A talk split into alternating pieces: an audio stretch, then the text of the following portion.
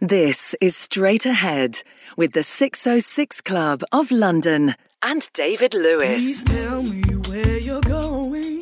Please tell me where you've been. You're walking down a dark street and you appear to be whistling. I want some of what you've got. My life can seem so cold. Tell me what's the secret to that lightness in your soul. So much goes into my head, it's leaving my brain dead. So much to say about everyone else's stress, completely unable to deal with my own head. You seem to see the good in me, and I want to take your faith and be free. You seem to see the good in me, and I want to take your faith and be free. People who don't know me know that there is something wrong. It's the way I carry myself, it's the way I sing my songs. But can I see the light aside at the age of 21, when my childhood is now over, but the problems linger on? So much goes into my head, it's leaving my brain dead. So much to say about everyone else's stress, completely unable to deal with my own mess. You seem to see the good in me, and I want to take your faith and be free. You seem to see you see, and I want to take your faith and be free. Born of the words that say what has been said before. Is there any talent in the world, or we just lyrical whore? Heavy soaring angry grooves, passionate, eerie wailing tunes. People who touch, people who don't, people who should, people who want. So much goes into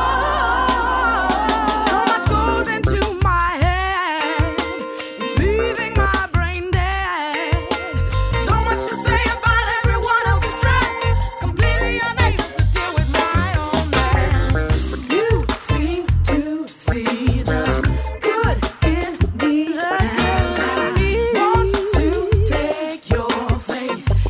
your faith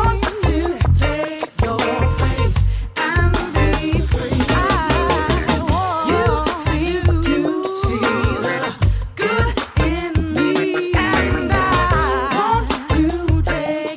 see the good in me, and I want to take your faith and be free. You seem to see the good in me, and I want to take your faith and be free. And I want to take your faith and be free. And I want to take your faith.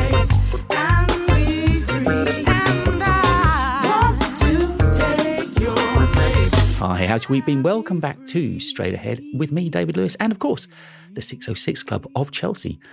The track we just listened to featured our guest on the show this week, Polly Gibbons, from an album called What's The Real Reason. It was released a few years ago, produced by and co-written with somebody that you may well be familiar with, Ola Onabule. And the track that we just heard was Your Faith, and more from Polly in a short while's time. Next, though, let's go to Wildcard. We've had both Clément Rogier on the show and Sophie Allaway, of course, so let's listen to the title track from their recently released album, Beast from the East.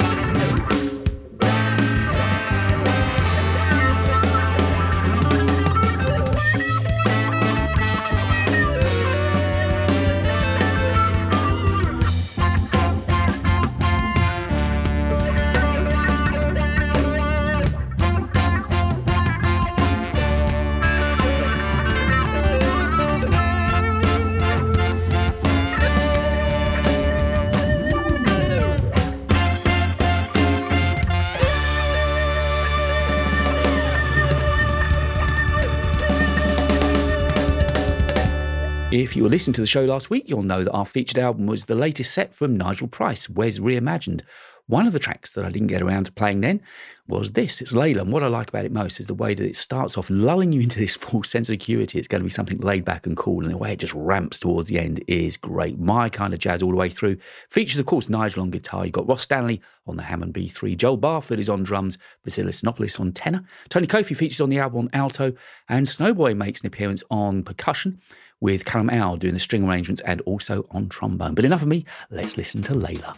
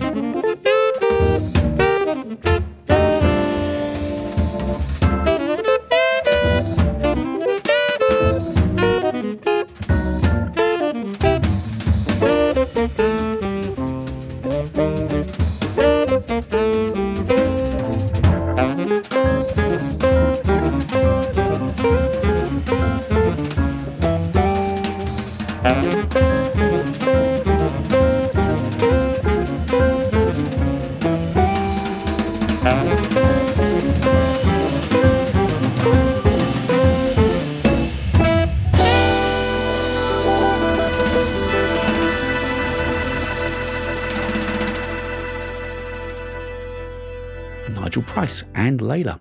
And the wait is over, and we could not be more happy. We finally get to reopen our doors to the public on Thursday, the 20th of May.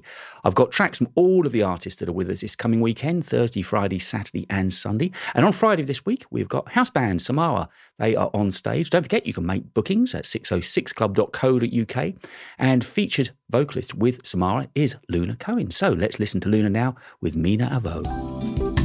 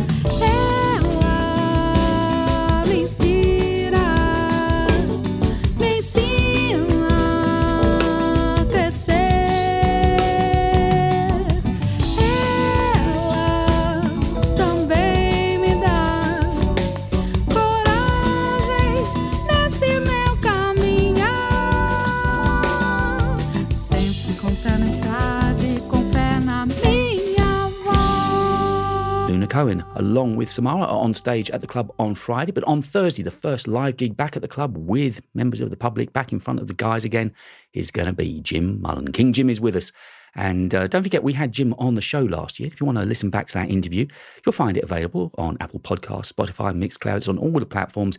Around about June or July last year, you'll find it. But back to the gig in hand, on Thursday of this week, Jim is going to be down at the club along with organist Mike Gorman. Tristan Maylott is on the drums. It's going to be a great gig, and it's wonderful to have Jim back in front of a live crowd. So let's listen to a track now from an album that Jim released a couple of years ago, a big band album called Volunteers, and this is Spare Change.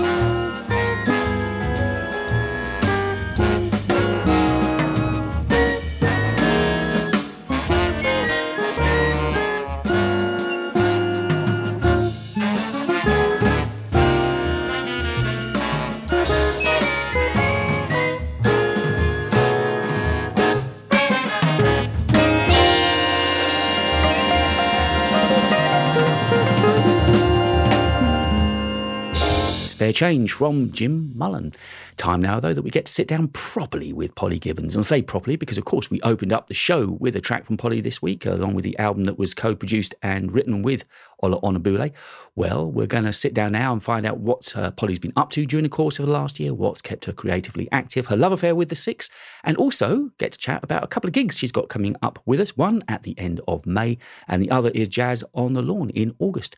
Let's first, though, before we sit down with Polly, hear another track from her, and this is Permit Me to Introduce You to Yourself. You're listening to me, David Lewis, and this is Straight Ahead, brought to you each and every week along with London's leading music venue, the 606 Club of Chelsea. If you want to know what's happening at the Six, check out the website at 606club.co.uk.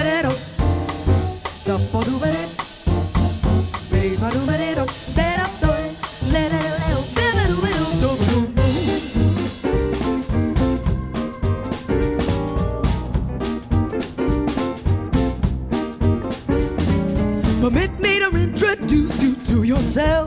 I believe you two have never really met. If you take a little time to get acquainted, you could settle all your differences, I bet.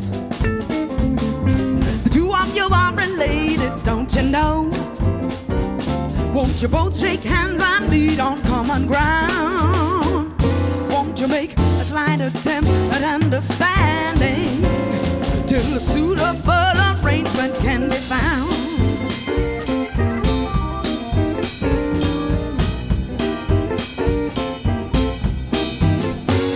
Now why are you always fighting with yourself? There are ways that you could use to bridge the gap. If you take a little interest in the science, it will lead you down the road just like a map. So why don't you call a meeting with yourself? I believe you two would consequently find there's a meeting place where we can get together, and you need to find it in the center of your world.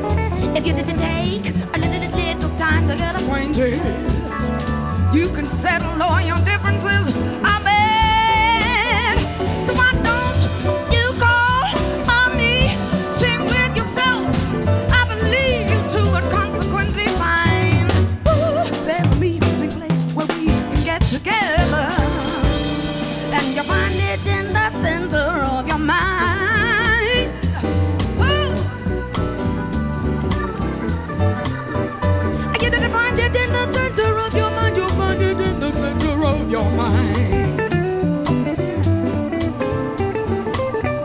Oh,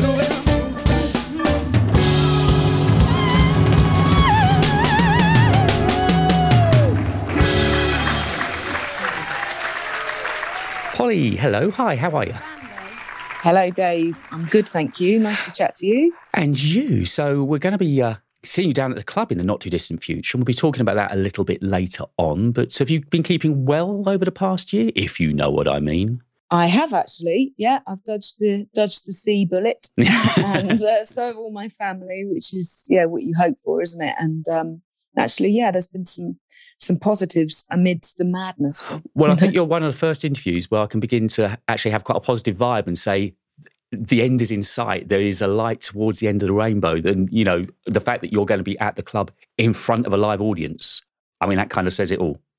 Yeah, indeed. It really does. It does feel like things are lifting, and yeah, it'll be, I mean, quite surreal, but hooray, you know. Absolutely. Real people. Actually, I mean, let's just start back to front a little bit. The lack of performing, because it's obviously a vibe. It's something you love doing. It's something you've done since a very young age. Has that been a hard gap to fill over this last year?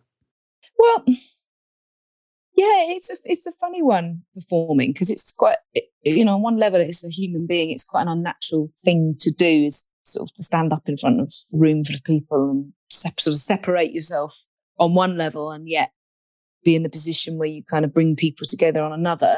But it kind of, you know, the need for sort of, I suppose, being seen and being validated for something you do in your craft, and for attention, I suppose, which is something we all have on quite an innate level, the need for sort of attention and connection. And it has been it is a whole, and I think it'll probably be, you know, we're quite good at that. Well, I mean, I've managed to sort of adapt myself a little bit over the last year and found things to do and things. But I imagine actually reconnecting with an audience will really remind me of what I've missed, you know. So again, while we're doing this back to front, you say you found things to fill the time.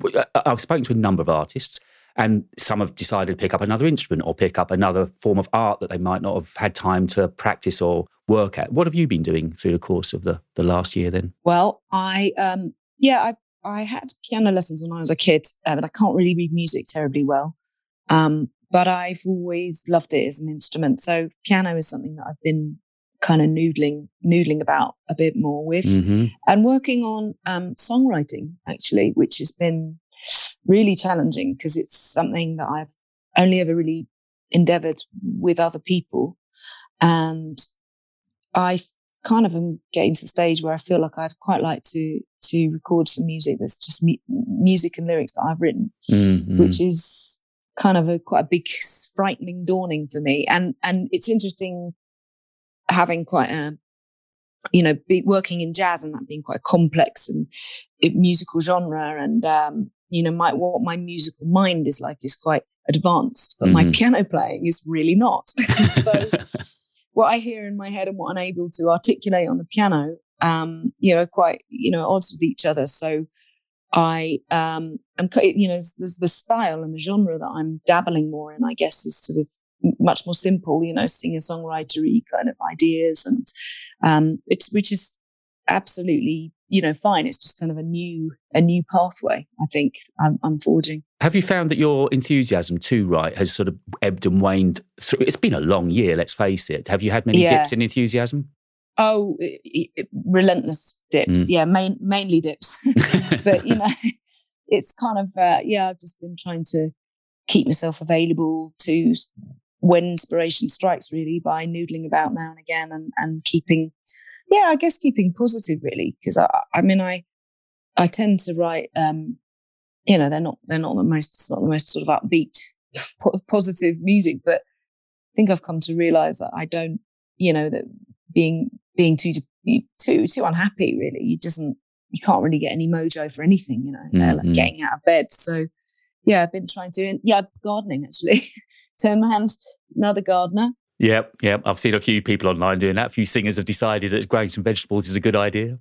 Yeah, well, I'm lucky to be back on the family farm, actually, and we've got a lovely patch. So I've been doing that. Oh, you're doing my job beautifully for me. What a lovely segue back to your youth. So, the daughter of a farm family. That's right. In Suffolk, my right? Dad, yeah, Suffolk in East Anglia, and my dad has farmed here since he was a little boy, really, in the 60s. I'm one of six stroke seven children, stroke seven, got a kind of an adopted sister. Yeah. And, it's beautiful upbringing, really. Fortunate to be in the countryside, I think. So completely away from the smoke of the big cities kind of thing, out there on farmland. Where were the influences for music then? Both my parents are real music lovers. Actually, my dad, kind of my early singing memories when I realised I could sing around the age of 14 was singing with his kind of rhythm and blues band called the Fat Band, and kind of belting out soul and R&B songs with my uncle and my kind of similar another uncle vibe. And then my mum, actually, she's a bit of a, she hides her musical light under a bushel a bit, but she can kind of read music and she's got very tuneful voice and loves classical music and blues too. So, and then my sisters were vinyl collectors. So it's kind of, it was infused around you. So, yeah. Because I believe the Blues Brothers was actually quite a defining moment when you found that soundtrack. That was quite the moment, wasn't it? When you think, I can do Aretha. Well, I just remember loving that scene where she just, well, the whole film actually, I loved Ray Charles as well. I don't think there's anything wrong with the action in this piano. And, you know, these beautiful clips of these people just so raw and just, you know, just amazing, just throwaway in their gene, you know, bones, you know, kind of singing and playing. And I remember that song, thinking that's such a great attitude and sass. So I got into that. So I know the stage in its fullest form was appealing to you, because I think acting was where you first thought you might be heading before you found that you had a voice. Is that the case? Yeah, I mean, I still love acting. I'm going to do a little part in my cousin's Midsummer Night's Dream in next month. I still love, and I do a little bit of voice work as and when it crops up. But yeah, I think because I kind of got I guess it's sort of a natural affinity with the blues, you know, and just I was singing the bluesiness that, you know, belied my years when I was 14. And I think it kind of, yeah, it's an interesting thing, music. It's kind of been a challenging journey. Performing as a singer, I find much harder than, say, acting a character. Well, when I'm at a gig, I was looking at the singers. Well, that very start of that sentence kind of encompassed it, that you are the focus. We are generally sitting in the audience looking at the singer more than the band. Mm-hmm. And I guess you must feel that on stage. You must feel the eyes to some degree. Yeah, very much so. Yeah, it's definitely not that aspect of it hasn't been the kind of most natural or easy for me. I've kind of got used to it. I've been doing it long enough now. But at the time, you know, my first performance, I had my back completely to the audience. Then I'd sort of edge round and my eyes were shut. It's very kind of, actually, I heard something weird about on the adrenal system. Mm-hmm. 1 hour on stage is apparently like 8 hours of manual labour, strain. Really, that much stress? Yeah. Yeah. And I can kind of go, actually, I believe that. Oh, I can absolutely concur that I would have thought performance anxiety, if it's sort of in your nature at all, would be immense, particularly as a singer. But any of the guys on stage, if you've got any kind of chink in the armour that leads to any kind of anxiety, performing must be a tough one. I mean, at least I sit in a room with nobody looking at me. It's an easy get out. That's the difference. Put me up and actually speak in front of people, I'd probably be nervous, oddly, but I can chat on the radio all day long. So I know exactly what you mean. Mm. Yeah, it's an interesting one. And the kind of music that you said that was being played around the house clearly has helped develop the voice you've got, because you've got elements of all of the music of black culture too, haven't you? You've got jazz, R&B, soul, it's all in there, and even elements of rock at some points. But I mean, certainly the elements of soul and jazz come through loud and clear in your voice, which I assume was very much part of your upbringing. Yeah, and I remember, so we touched upon the sort of blues and soul. But yeah, I remember when I first heard Billie Holiday singing "I'm a Fool to Want You." My sister was playing it from her, you know, her last album, Lady in Satin, and I remember thinking, "Oh, what's this music?" You know, and distinctly where I was in the house. And I think, definitely. I think if you might have a, you know, propensity for something, or what people might call a gift or something, you suddenly become a bit aware of everything, or if it's made aware to you. You know, as it was to me, oh, you can sing. And I was like, okay. And then suddenly I was alert to music in a new way. I became conscious, and I was sort of going, oh, wow, what's that? Listening to styles and delivery and... Yeah, and just hearing music and going, oh, I'm curious about all this variety there is. You know, it's like food, isn't it? It's like, wow, what is all this going on? And so, having found that you got a voice and your parents being music lovers, were they quite encouraging of you? Did they try to develop your enthusiasm? Yeah, always. Very lucky like that. Yeah, there was never, you know, they've done that with all of us. Unfortunately, none of us are farmers now as a result. But they always do, you know, what, do you love it? Do you love it? Does it feed your soul? Do you love it? Yeah, go for it. And they've always tried to facilitate what we do. So how did your musical progression and education form then? It's always been very, like I said, I had kind of the obligatory classical piano lessons with a lovely little old lady, that kind of thing down the road when I was a kid. But I never really got, I could never get reading music together.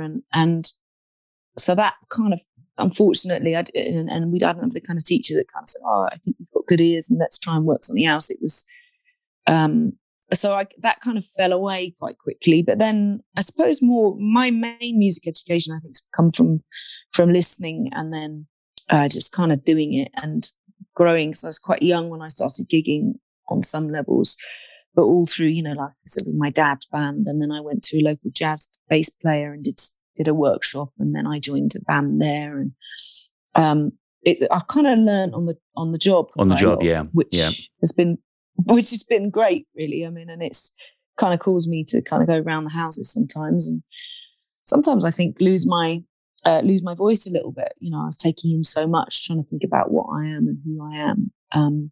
You know, a great way to learn as well. You know, practically. And then there was a very fortuitous meeting with a certain Ian Shaw, which I believe was quite a pivotal moment of change for your whole career in life, I guess, because that made the move to London.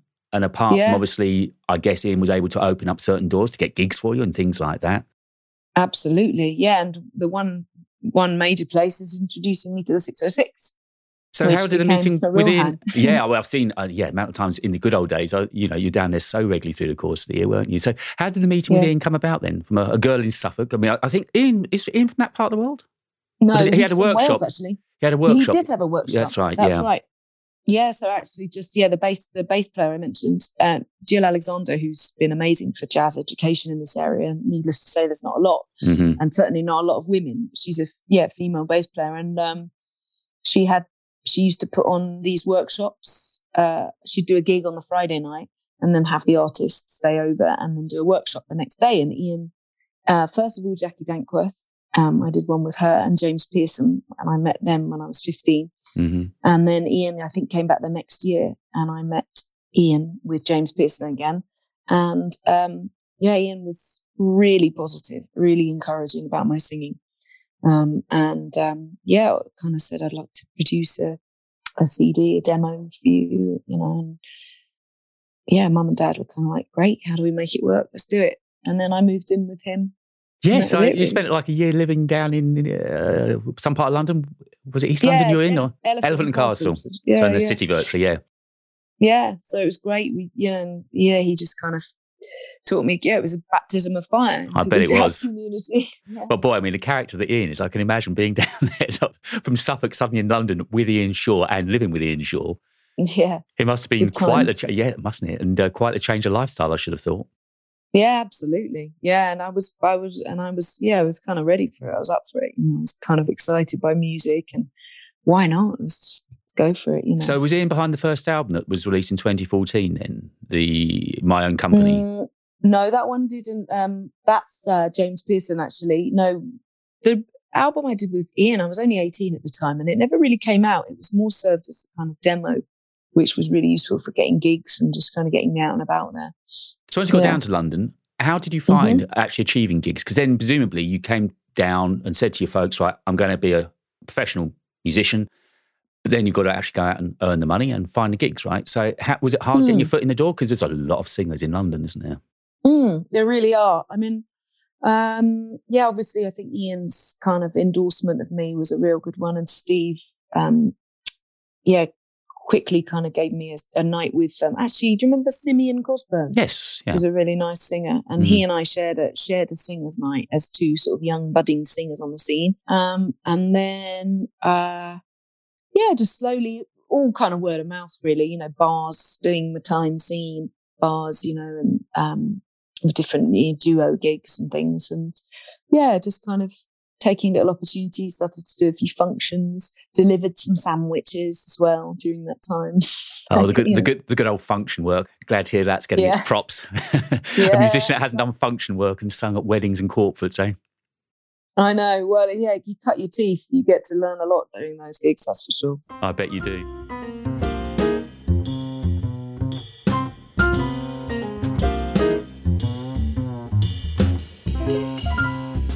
I let a song go out of my heart.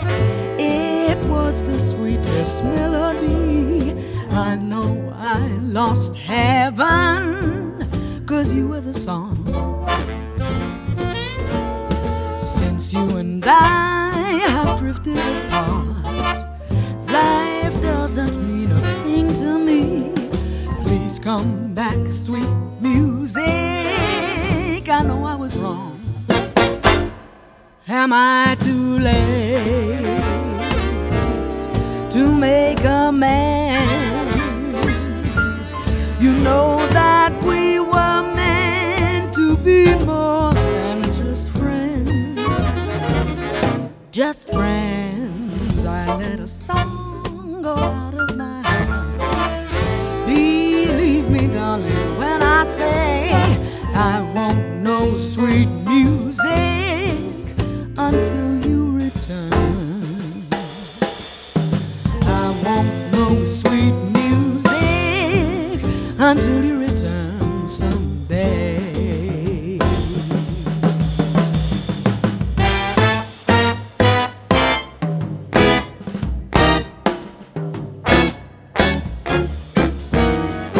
Let a song go out of my heart. It was the sweetest melody. I know I lost heaven, 'cause you were the song. Sitting you and I have drifted apart. Life doesn't mean a thing to me. Please come back, sweet music. I know it's wrong. Am I too?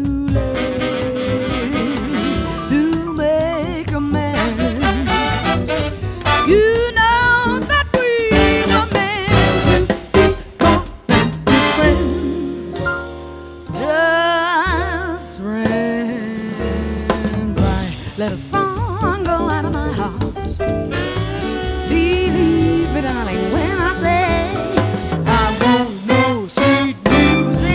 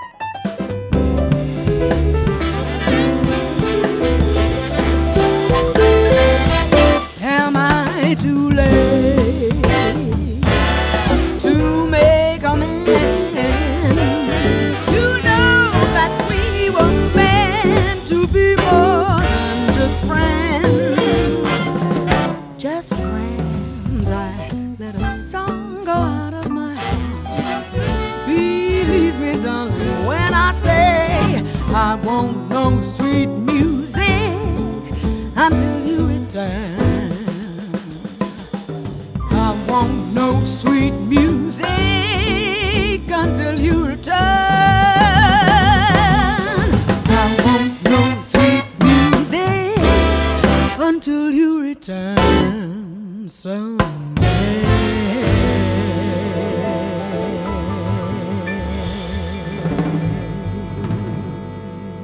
The song at the end of the first part of that interview with Polly was Let a Song Go Out of My Heart.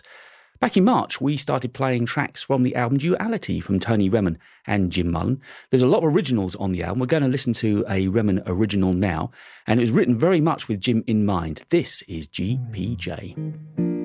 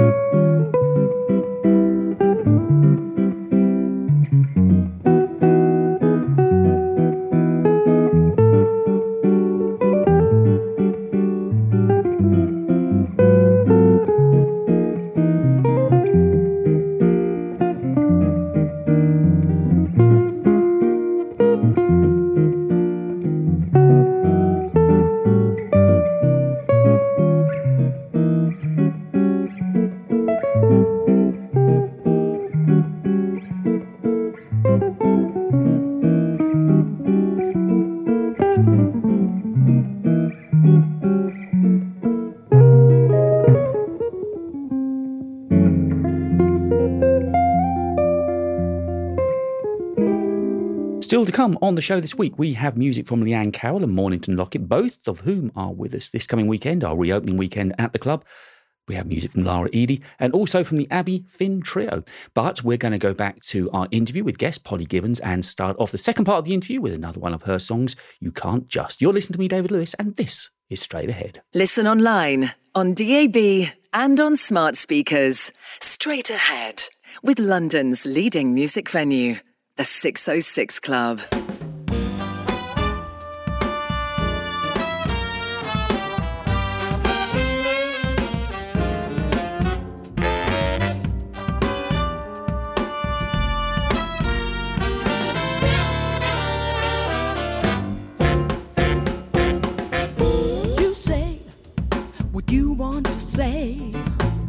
I stand confused when you turn round and walk away. What am I to do with the words I've got to play? You can't just cut up, shut down, then run away. Where do you go when you disappear? There ain't an answer to the problems over here. Wanna keep a secret you're not willing to relay. You can't just cut up, shut down, then run away. When you don't draw the line, you are left with utter confusion.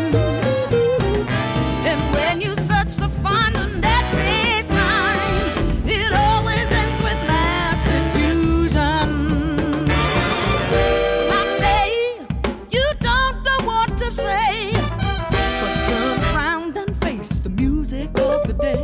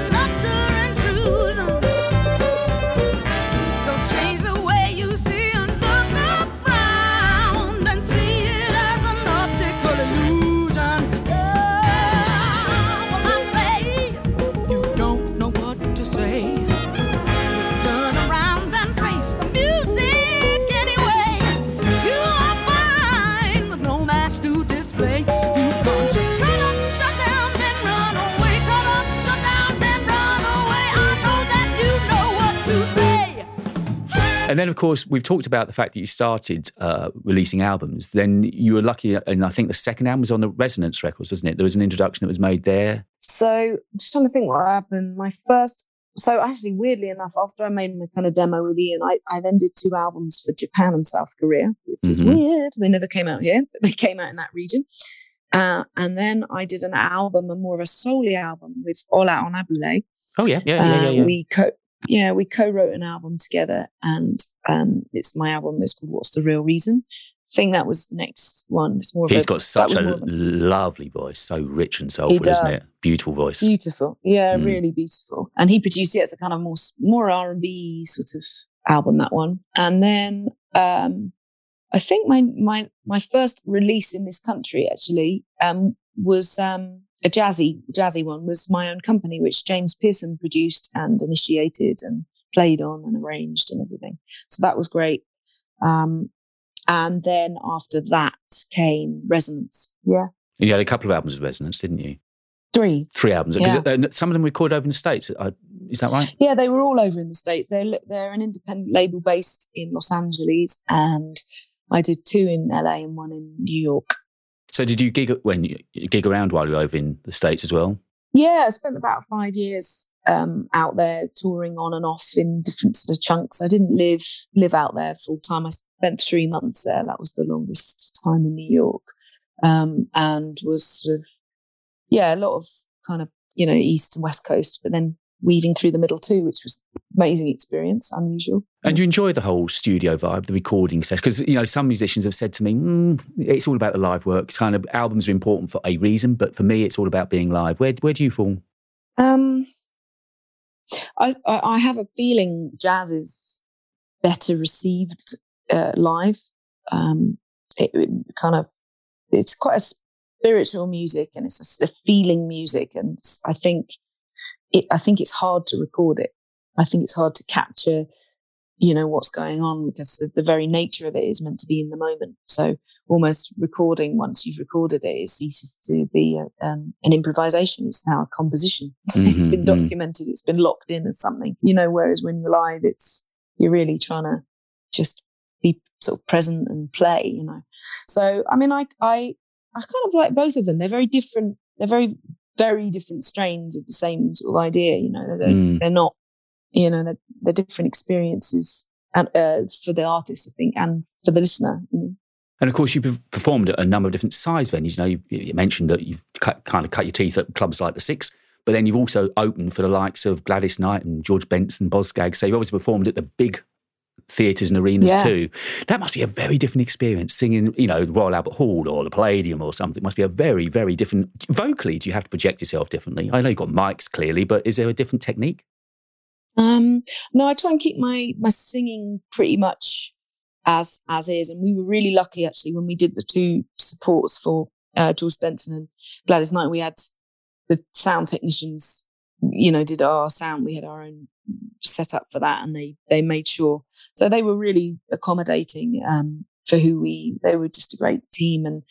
And but I think more body language needs to change slightly, you know, whereas you can get away with just facial tiny nuance in an intimate one-on, you know, club setting. But, you know, suddenly in a big space. I had a funny one because it was quite frantic and fraught. I was organising some of the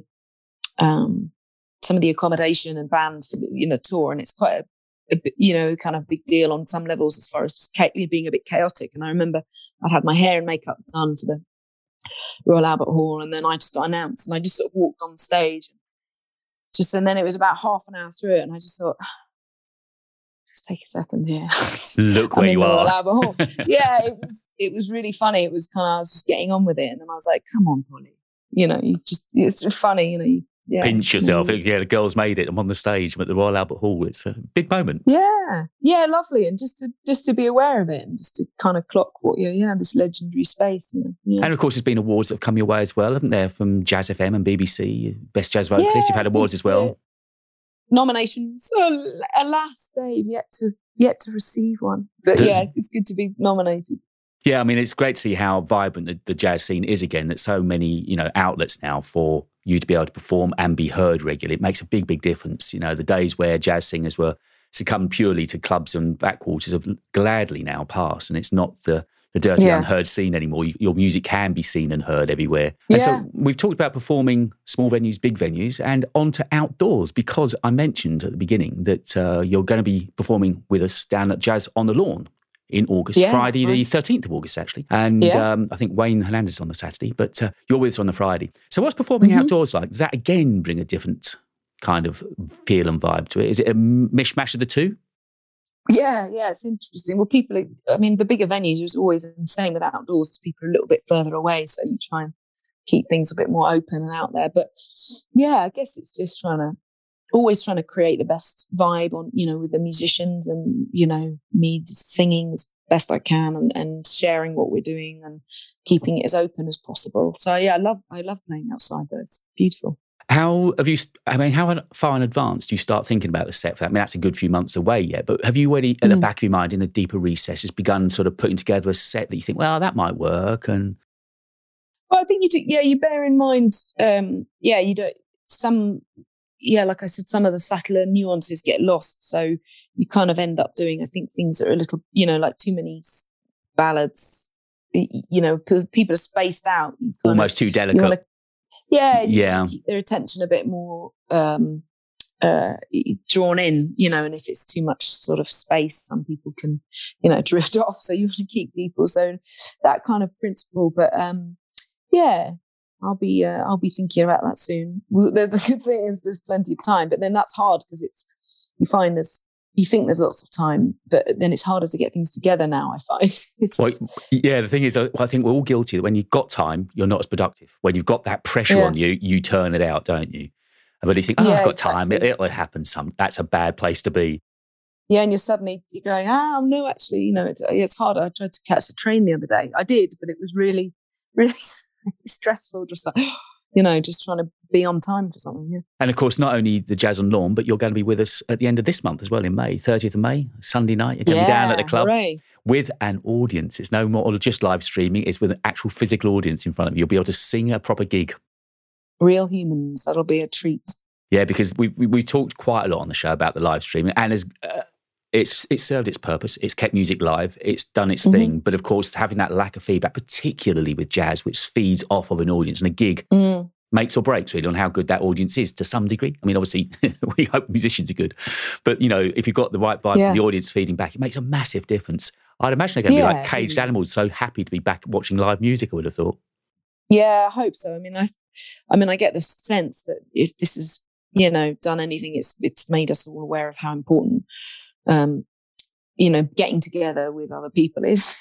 And yeah, things like live music, art, theatre, you know, dance, whatever medium you love, you know, but experiencing some nourishment there, you know. And hopefully we can all learn not to take it for granted. You know, it was so quickly taken away from us. So I think we should all just pencil. And when we're at gigs, just think, you know what, we're actually lucky to be here. Because it's just amazing how quickly we got used to them not being there. So, you know, we just got to remind ourselves that it's all fragile. What we took as rock solid really isn't. So, no, exactly. And do you have a go-to band? Do you have an A-list band that you try to put together for when you say down at the Six? I mean, I usually, James Pearson's my, you know, kind of musical director really. And he takes, he's just great accompanist and musician and very broad in how he plays. And so James is in tow, and I've got Salim Rahman on drums, who again is a really, I think, because my sets are quite diverse, you know, there's quite a lot of different vibes to what I do, you know, some jazzy, more soul-y, bluesy stuff, so it kind of needs a musician that can kind of go on that journey. It's definitely not straight ahead or straight ahead jazz, that's your It is. It's definitely not just that, but you know. And then Neville Malcolm on bass, again, who's super groovy, but also swings as well. So that's great. So that's the band, and they'll be with you at the lawn as well, will they? I can't remember actually, but yes, I think James is definitely, and I've yet to sort, but possibly, yes, possibly. And apart from the gigs we've just mentioned there, now that you know, we do seem to be seeing an eternal light coming our way. Have you seen many other gigs beginning to come your way again? Yeah, a few little things trickling in, which is great. I'm doing a concert with a chamber orchestra down in Kent, actually. Oh, lovely. Which I'm really looking forward to. It's Mozart to Motown, it's called. So it's kind of got some classical and then moving through and all with it, which is a real treat. You know, obviously you don't get to sing with a lovely rich wall of string sounds behind you, so I'm looking forward to that. And then I've got a wedding, and I've got of course, because all those will have stopped, won't they? Yeah, obviously. And then Ronnie Scott's in Soho in August as well. So, yeah. Yeah, it's good. I mean, I think it seems to be the way that people aren't throwing gigs in. They're just doing bit by bit, but at least this time, hopefully they're not going to be cancelled. And, you know, it's just a reintroduction and you're going to get used to being busy and late night. Are you one of these musicians that hasn't had a late night in forever? No, I'm terrible. I've been upside down for a lot of years now, and I'm still a bit of an owl, really. I was chatting with Nigel Price the other night, and he said, I can't remember the last time I went to bed after midnight. and that's about usually like the late sets, you know, so often. He's now, how am I going to stay? Retrain himself. Exactly, yeah. I know. I wonder if there's going to be an element of that, but you say your sleep patterns have still been kind of the night hours, yeah? Yeah, pretty nighty, yeah. It's hard. I mean, it's funny being on a farm and being an owl, but I most definitely am. Yeah. So you mentioned you're back on the folks farm at the moment, then, are you? Mm-hmm. Have you missed being in town at all? Or? Well, I do. I have been bobbing in and out, actually, and staying with just, we've been allowed these little bubbles, and I've got a couple of friends who have been flying solo, so I've been visiting them. And I was in a couple of weeks ago. It seems things are picking up a little bit. Yeah. Which is what we like, yeah. Finally, we can all be positive and look forward to it. And, the 6 is open on the 20th. And then you're within the first couple of weeks, you're down there with us live. And I'm sure you'll be a regular fixture once again. Because I say you're always there, weren't you? And you said you kind of grew up and cut your teeth there when you first came to London. Yeah, definitely. Ian and I used to, well, it was always the kind of go-to hang spot, really, and just, if it's, I don't know, whatever we'd been doing, if we'd done something earlier, it's actually down the 6. Yeah. We'd have late night and James down the 6, we'd have lock-ins and sing-alongs and all sorts. It's great. And I always like to let people know where they can find you. You're super easy to find. You've actually got the same kind of address throughout. Polly G Music on Instagram, Polly G Music on Twitter. Then you're Polly Gibbons simply on Facebook. You've got a musician's page there. You're on Bandcamp as well. So you can be found everywhere. How do you find the social media? How do you find the social media side of it? Do you like it, enjoy it, or it's just one of those onerous things you feel you have to tick the box? Yeah, I'm afraid I'm the latter. I'm actually appalling at it, and I need to sort of somehow work out a way of finding my online voice. But it's I find it's a real challenge for me, and I'm very haphazard with quite random stuff. Do a little bit here and then I'll get to, can't use half of it. You're going to be fed up with me because when this interview goes out, you're going to be tagged left, right and centre. You're going to be getting pings everywhere. Well, I shall try and clock those. Ignore me, share them like all the sensible people do. Walk away at speed. So well, no, I'm glad that there are people that are good at it, like you, Dave. That's good. Well, yeah. I want to sort of draw attention to the fact that you're coming to the club and what you can do. It's just lovely to give you that vehicle and for people to hear and see what you're up to. So and also you've got your own website as well, which is pollygibbons.com. So people can buy music there and listen to you there, read about you there. And as I mentioned, you're down with us first of all on Sunday the 30th of May, live in front of an audience. I think it'll be streamed as well. And then Jazz on the Lawn, and let's just pray for a sunny Friday evening, shall we? Yes. A sunny indeed. August is what we're due, and you can see Polly there as well. So, Polly, thank you so much for your time. It's been great getting to chat with you. Yeah, absolutely. My pleasure. I'm glad we finally got to have a chat. We did. And we're playing plenty of music through the course of the show. And I know you're going to drop me your other album, most recent album, and we'll play that as well as you come up to the gigs at the club. Well, thank you very much. Polly, really appreciate it. It's been lovely. Thank you so much indeed for your time. Cheers, Dave. Thank you. Thanks.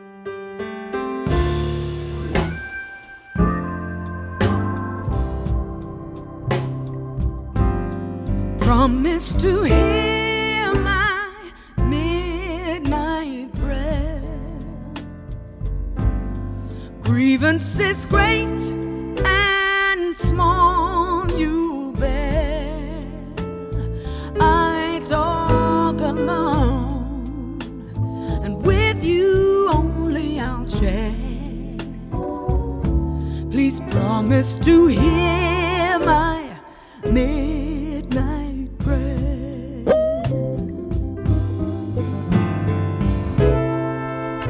So I lay in my bed with my mind so cluttered, trying to let go of all the pain, and I felt no relief from the bleak underneath. I must remember your precious name. Promise to hear my midnight prayer. Grievances great.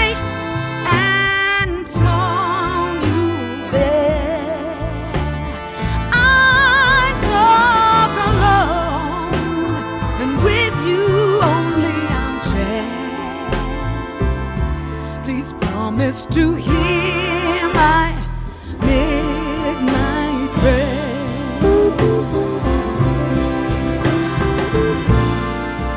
My heart feels such solitude when I leave you out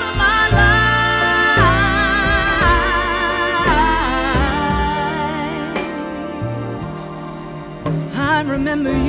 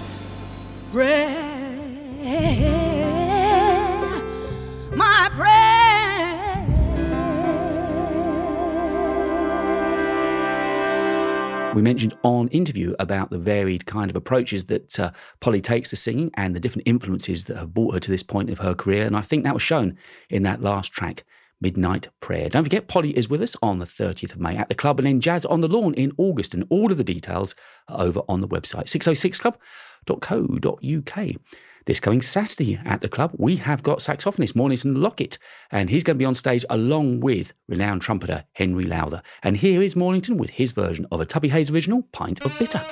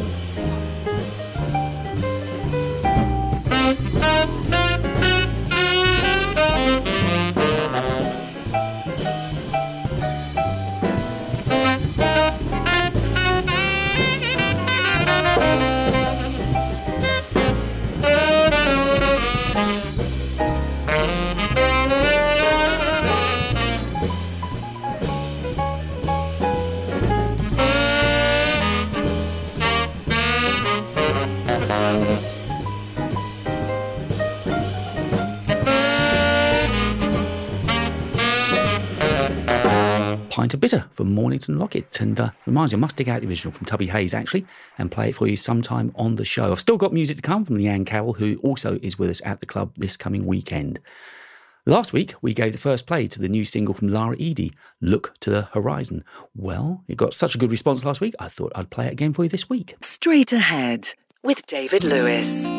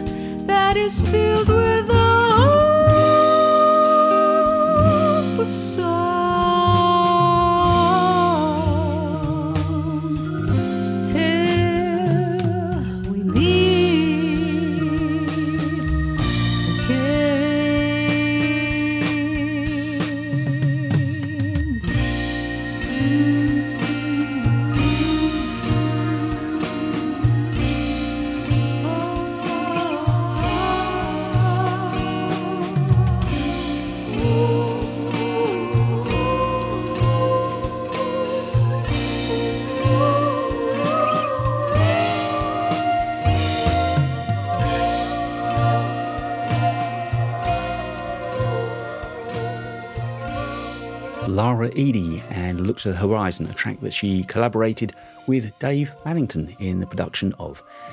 I mentioned that we've got a track coming from Leanne Carroll, a Parliamentary Award winner, and here it is. This is Words I Have Never Spoken. Leanne is with us at the club this coming Sunday. All of the gigs get going from 8 o'clock, and of course the details are over on the website.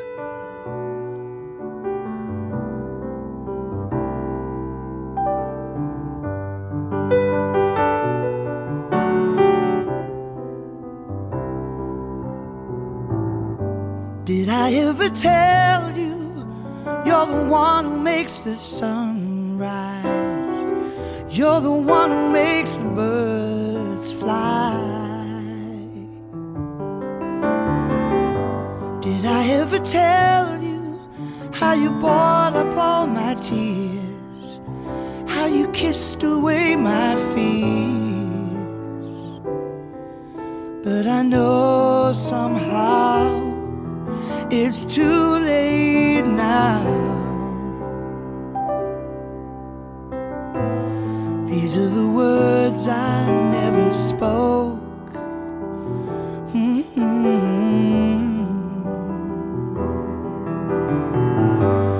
You understand me and all the colors of my pain, and how to bring love home again.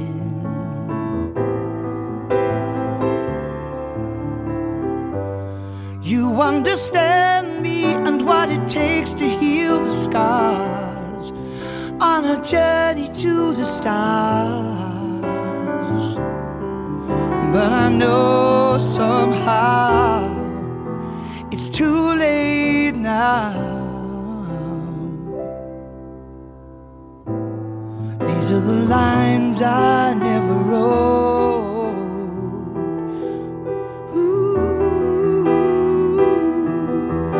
I waited all my life for something to make sense, and now I find I'm talking in the past tense. Would you believe I said some things I never meant? Such a silly argument.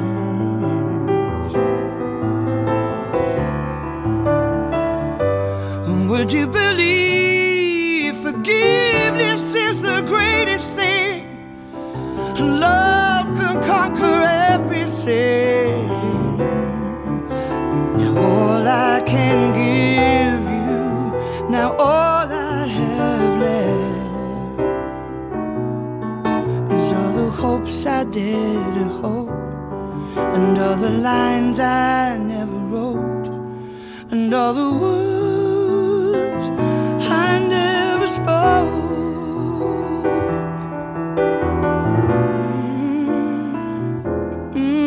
All the hopes I dared to hope, all the lines I never wrote, and all the words I never spoke.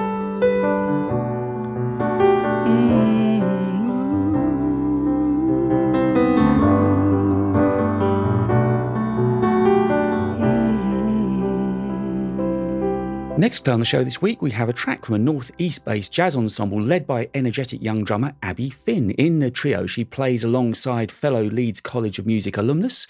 On sax, you've got Harry Keeble, and on bass, Paul Granger. And here they are with Night and Day.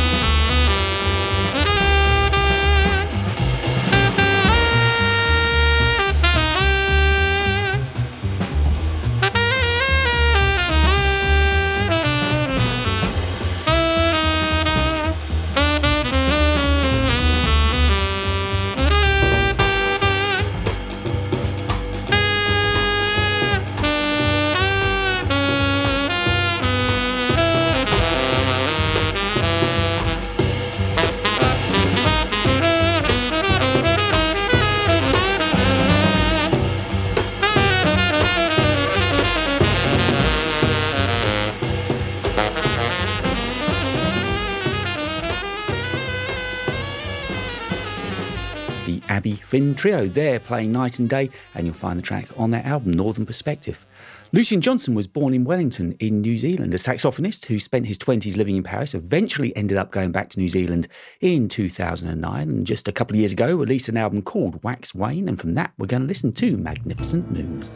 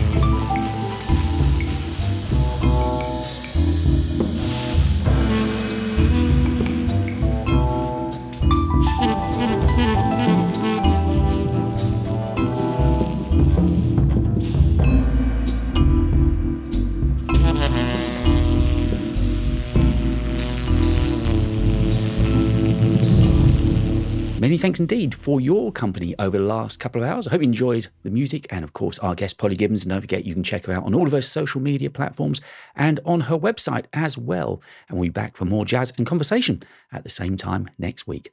But to play out this week, we are going to go to the album Vesuvania from Bruno D'Ambra, a pianist, featured on the track alongside Bruno are Emiliano Caroselli on the drums and Jason Reyes on the bass.